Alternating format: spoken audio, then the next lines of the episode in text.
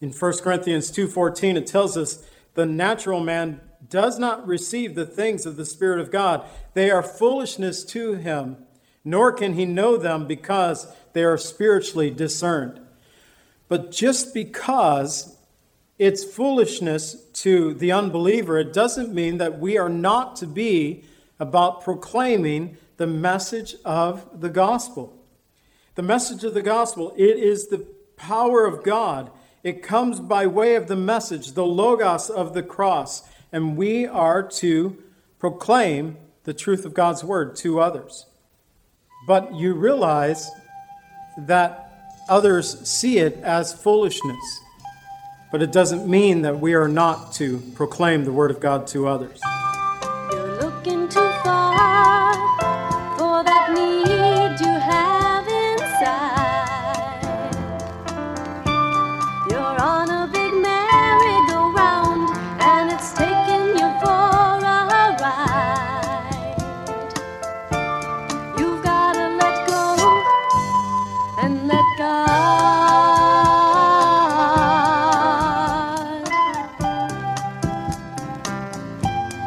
Welcome to the Cleansing Word. We invite you to stay with us as Pastor John Pennell of Calvary Chapel Lake Villa takes us through a verse by verse study from God's Word. Each Monday through Friday, we'll be airing messages to encourage you in your faith that you might grow in the knowledge of our Lord and Savior, Jesus Christ. I hope that you enjoy this broadcast, and I'll return at the close of this teaching to give you more information about our church and how you can obtain a copy of this message. Now, here's Pastor John with today's message from God's Word. do in your life. We can get rid of pain and get rid of strife. All you've gotta do is let go and let God. All right, saints, go ahead and open your Bibles to 1 Corinthians chapter 1. We're going to be looking at verses 18 through 31 this morning.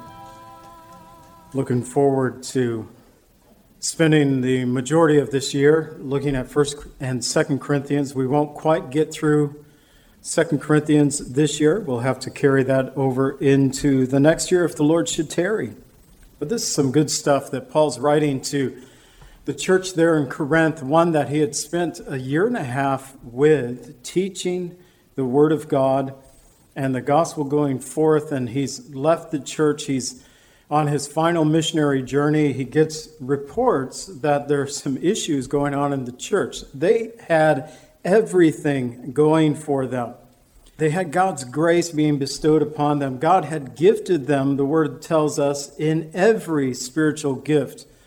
We can have all the blessings that God would desire to bestow upon us. And we as humans, we have this tendency to mess things up.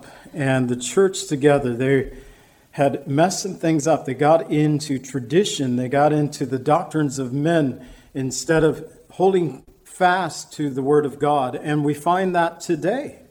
We have that same tendency in our churches today throughout the world that if we try to stay current with the things that's going on in our world, as far as trying to relate to the world, a lot of times that conflicts with the Word of God. So either you have to stand upon the Word of God or you change your position in the Word of God in order to try to relate to people around you. And it's a dangerous thing when we begin to change the foundational truths of God's Word.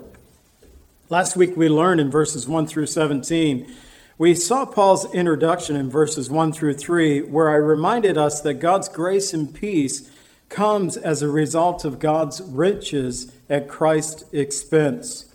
And then in verses 4 and 9, we saw Paul's thankfulness, where I had asked, Are we thankful for the grace of God that He has given to us through Jesus Christ? And finally, I closed in verses 10 through 17, where Paul is beginning to lay out some of the issues that's going on in the church there. He'll carry this over into chapters 2 and 3, especially the uh, chapter 3. He comes back to the very things that he was talking about there in the church where people were saying, I am of Paul, I am of Apollos, I am of Peter, I am of Christ. He comes back to that. So just because he addressed it early on in his letter didn't mean that he was finished talking about it.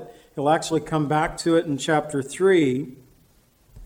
But in the process of beginning to discipline the church, some of the things that he had heard about the church, when they were dealing with the issue of baptism, he said, I, I, thank God that I didn't baptize very many of you. Then he went on to list out a few of the names that he could remember that he had baptized. But he said, God didn't give me the ministry of baptizing people. That's not my ministry. That was the ministry of John the Baptist, as we know in Scripture. But Paul said, That's not the ministry that the Lord has called me to. He has called me to preach the gospel. He has appointed me to preach the gospel. And I closed out by saying how important it is to discover God's call upon our lives. And once discovered, we should act in accordance to his call. There are some people who have discovered the call that God would have for them in their life, and then they refuse to walk in that call. So today we're going to look at, and I don't want you to get upset with me, I'm just using the words of Scripture here I titled this Foolishness or Wisdom, and he applies the word foolishness to not only mankind, but he uses that word, as we'll see, in connection to God. So don't get mad at me when I talk about the foolishness of God.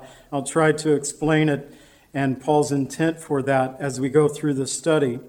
So I asked foolishness or wisdom, and today we're going to look at verses 18 through 31, and we're going to see the power of God, verses 18 through 21, the foolishness of God, verses 22 through 25, and the choice of God, verses 26 through 31. And I'm going to start us off by reading our first point, verses 18 through 21 Let's stand together as we read the Word of God, and then after I pray, you can be seated, and we'll get into the teaching of God's Word. 1 Corinthians chapter 1 verse 18 For the message of the cross is foolishness to those who are perishing but to us who are being saved it is the power of God. For it is written I will destroy the wisdom of the wise and bring to nothing the understanding of the prudent where is the wise? Where is the scribe? Where is the disputer of this age? Has not God made foolish the wisdom of this world? For since, in the wisdom of God, the world through wisdom did not know God, it pleased God through the foolishness of the message preached to save those who believe. And Father, I pray that you would just give us a greater understanding of your word this morning, Lord, as we look through this passage. But also, Lord, I pray that you would encourage us in the work and the ministry that you've called us to in the day and age that we live in. Lord, we are not only to uh, learn the call that you've placed upon our lives, but we are to act upon that. And also, Lord, corporately as your church body, we are to reach beyond these walls into our community. So I pray, Father, that throughout the course of 1 Corinthians, as we go through this letter, I pray, Lord, that you would give us courage to proclaim your gospel to the generation that we live in. In the name of Jesus, we pray. Amen. You may be seated. So, our first point, the power of God, looking at verses 18 through 21. In verse 18, we discover the message of the cross. Now, I like to do word studies as I go through preparing for a message, and I spend a bit of my time looking at certain words and throughout the process of the message itself, doing a word study. And I discovered that here in this passage that Paul, well, he began it here in verse 18. He begins to use the words that perhaps he applies to man, and then he takes the same word and he applies it to God, and he switches them all around, and he's really doing some word play in this letter. It's pretty wonderful to look at. And one of the first things I noticed about our memory verse for this month, the message of the cross is foolishness to those who are perishing, but to us who are being saved, it is the power of God. The Greek word for message there is logos. And again, I mentioned this last week. We looked at that word last week, that we're familiar with that We are most familiar perhaps in John 1 1. In the beginning was the Word, the Word was with God, the Word was God, Logos, that Greek word. And so the Logos of the cross, the Word of the cross, the message of the cross, it's foolishness to those who are perishing. And we learned last week that the believers in Corinth had been greatly blessed, as I've already mentioned Paul said they had received God's grace, being enriched in all utterance. Logos, the word is there again, and all knowledge. Gnosis is the Greek word. But they had all utterance, all word, and all knowledge, which worked together to confirm the testimony of Jesus Christ in their lives. And so he begins to talk about the message of the cross being foolishness. It's a folly. It's absurdity to those who are perishing. Uh, that word for perishing there, it means in the Greek to be utterly destroyed or loss of eternal life. But to those who are being saved, it means a word that refers to being saved from injury or suffering. We know in the New Testament it refers to the salvation from sin and death. It is the power, it's a Greek word that refers to not only power, but might or strength, but especially miraculous power. It is the power of God. The message, the logos of the cross, it's foolishness to those who are in unbelief. They cannot understand that faith in the work of Jesus Christ, his death, burial, and resurrection, brings forth not only forgiveness of sin, but adoption into the family of God. And when this life is over, eternal life in heaven's glory. The message, the logos of the cross, it's foolishness to those who are in unbelief. And he goes on to talk about wisdom and understanding in verse 19. Quoting from Isaiah, he says, For it is written, I will destroy the wisdom of the wise, I will bring to nothing the understanding of the prudent. Instead of walking in the commandments of God, Israel in Isaiah's day walked in the commandments of men. And Paul warns the church of his day, and he warns us today, that we are not to walk in this compromised path of men. And we find in our church today that there are many who are straying away, as I said, from the foundational truths of God's word. They're beginning to walk in the wisdom of men and not in the commandments of God. Isaiah warned the people in Isaiah 29, verses 13 and 14, saying, Therefore the Lord said, Inasmuch as these people draw near to me with their mouths, honor me with their lips, but have removed their heart far from me, and their fear toward me is taught by the commandment of men. Therefore, behold, I will again do marvelous work among this people, a marvelous work and a wonder, for the wisdom of their wise men shall perish, and the understanding of their prudent men shall be hidden. Isaiah would go on to prophesy about the Babylonians coming and taking Israel into captivity, something which God said is going to be a marvelous work among this people. Now, we think being captured by an enemy army and taken into captivity. There's no way that that could be described as a marvelous work and a wonder.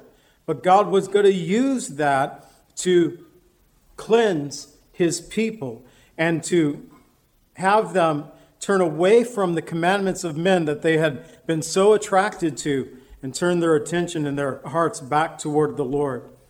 The unbelievers had attempted to reach God through their own pursuit of wisdom and understanding. And sadly, their pursuits led them into the trappings of the commandments of men.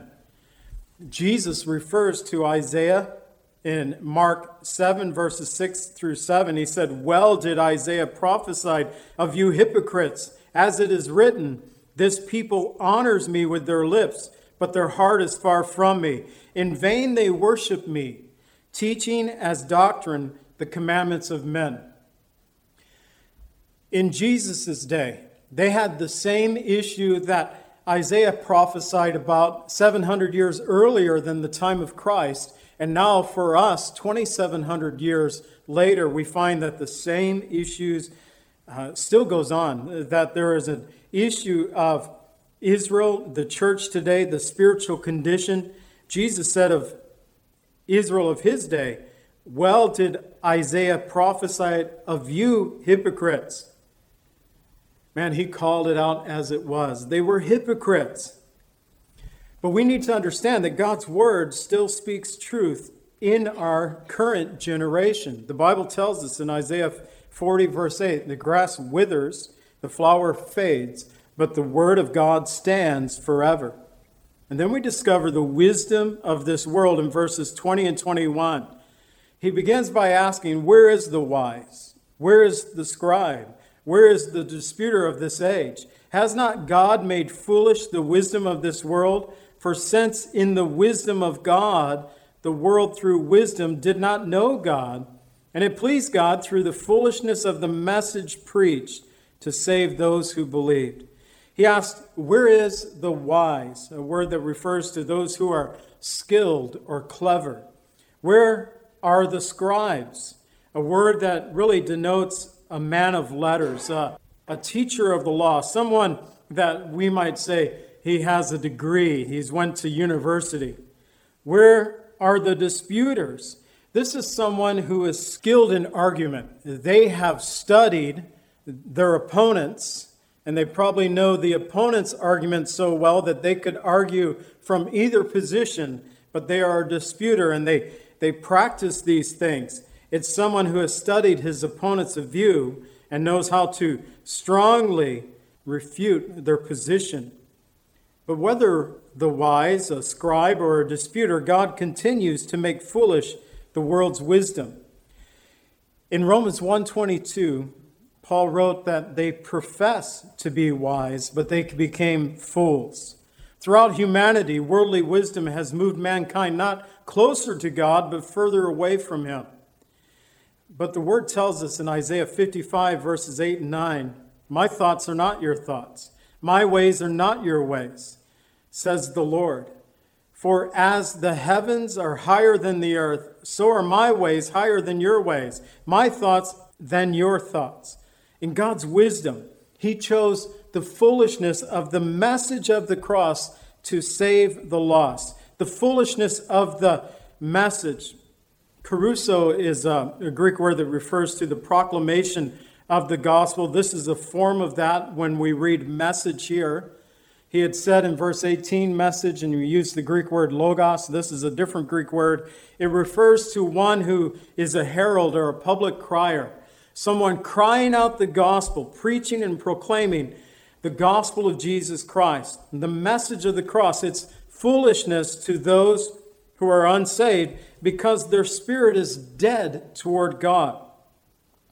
In 1 Corinthians 2:14 it tells us the natural man does not receive the things of the spirit of God. They are foolishness to him, nor can he know them because they are spiritually discerned.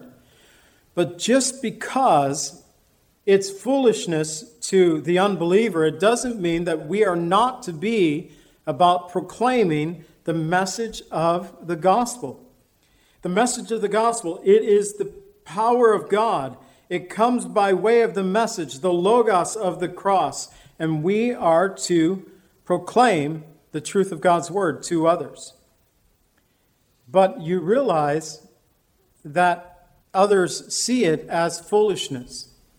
But it doesn't mean that we are not to proclaim the Word of God to others. He speaks about foolishness now, he connects it to God, the foolishness of God. In verses 22 through 25, I'll read the context for us again, picking up in verse 22 of 1 Corinthians chapter 1. For the Jews request a sign, the Greeks seek after wisdom. But we preach Christ crucified, to the Jews a stumbling block, and to the Greek foolishness. But to those who are called, both Jews and Greeks, Christ the power of God and the wisdom of God, because the foolishness of God is wiser than men, and the weakness of God is stronger than men. And I think we need to view this in the fact of our all knowing, all seeing, all creating God is that we view even his smallest thoughts, which may be viewed as Paul referring to here as foolishness or weakness from our perspective, they are actually stronger than and wiser than anything that we could think of the foolishness of God. So we preach Christ crucified. Verses 22 through 23. The Jews request a sign. The Greeks seek after wisdom, but we preach Christ crucified. To the Jews, a stumbling block. To the Greeks, foolishness. They sought after a sign. It, it means a, a, mark, an indication, a, a token. And we find that the revised version of the Bible actually indicates, and I found this personally interesting. I, this is from Lightfoot, that he said the Jews asked for a sign indicating that the apostles were met with the same demand from Jews as Christ has been. Signs were given in plenty, signs of God's power and love. And they wanted, though, signs of an outward messianic kingdom, of a temporal triumph, of material greatness for the chosen people. With such cravings, the gospel of the crucified Christ was to them a stumbling block indeed. The Jews sought a sign from the apostles, the same thing that they sought after Jesus in Matthew 12, verses 38 through 40. Some of the scribes and Pharisees answered him, saying, Teacher, we want to see a sign from you. And he answered and said to them, An evil and adulterous generation seeks after a sign, and no sign will be given except the sign of the prophet Jonah. For Jonah was three days and three nights in the belly of the great fish, so will the Son of Man be three days and three nights in the heart of the earth. The Jews, the scribes, the Pharisees, they sought after Jesus. Show us a sign and we'll believe in you. And Jesus said, No sign will be given but the sign of Jonah. As Jonah was three days and three nights in the heart of that fish, so will the Son of Man be three days and three nights in the heart of the earth, referring to his death upon the cross, his burial, and his resurrection from the grave. They sought wisdom. Sophia is the Greek word for wisdom here, and it speaks about an excellence in the highest, the fullest sense. And the wisdom of the Greeks that they sought, today, that wisdom is still studied in our colleges and universities. Yet the Greeks saw no wisdom in the cross. They looked at the cross from a human standpoint. If they had seen it from God's viewpoint, they would have discerned the wisdom of God in his great plan of the salvation of mankind. Instead, they sought human wisdom. The Jews, they sought signs. But instead of giving signs, instead of wisdom, the apostles preached Christ and him crucified. And this became a stumbling block to the Jews. It was foolishness to the Greeks. The Greek word for stumbling block, we think about that, we think of something that maybe we trip on or trip over. But the Greek word is actually, scandalon is the Greek word, scandalous, we might get from that. But it speaks about a trap or a snare that's been laid for an enemy. So, stumbling block makes me think of just kind of tripping but recovering. No, this is a trap or a snare that maybe you don't recover from. The unbelieving Jews and the Gentiles made themselves enemy of God by not surrendering to the will of God, God's plan of salvation through faith in the work of Jesus Christ upon the cross. We thank you, Lord, for your word that you have given us here in 1 Corinthians. Something, Lord, that Paul wrote to the church that was founded there in Corinth, Lord, that had been a church that had been greatly blessed, greatly blessed with the teaching of your word as Paul and Silas stayed there for a year and a half, which was very rare for the apostle to do. But also, Lord, they were blessed in every spiritual blessing. But Lord, this church strayed when they began to pay attention to the commandments of men, and they stepped away from the pure teaching of your word.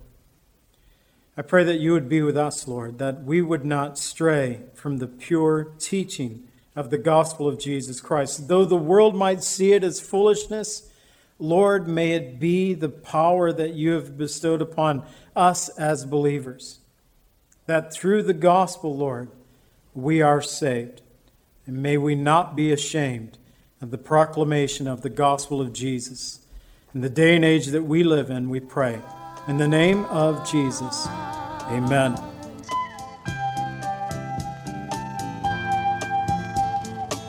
Calvary Chapel is a fellowship of believers in the Lordship of Jesus Christ.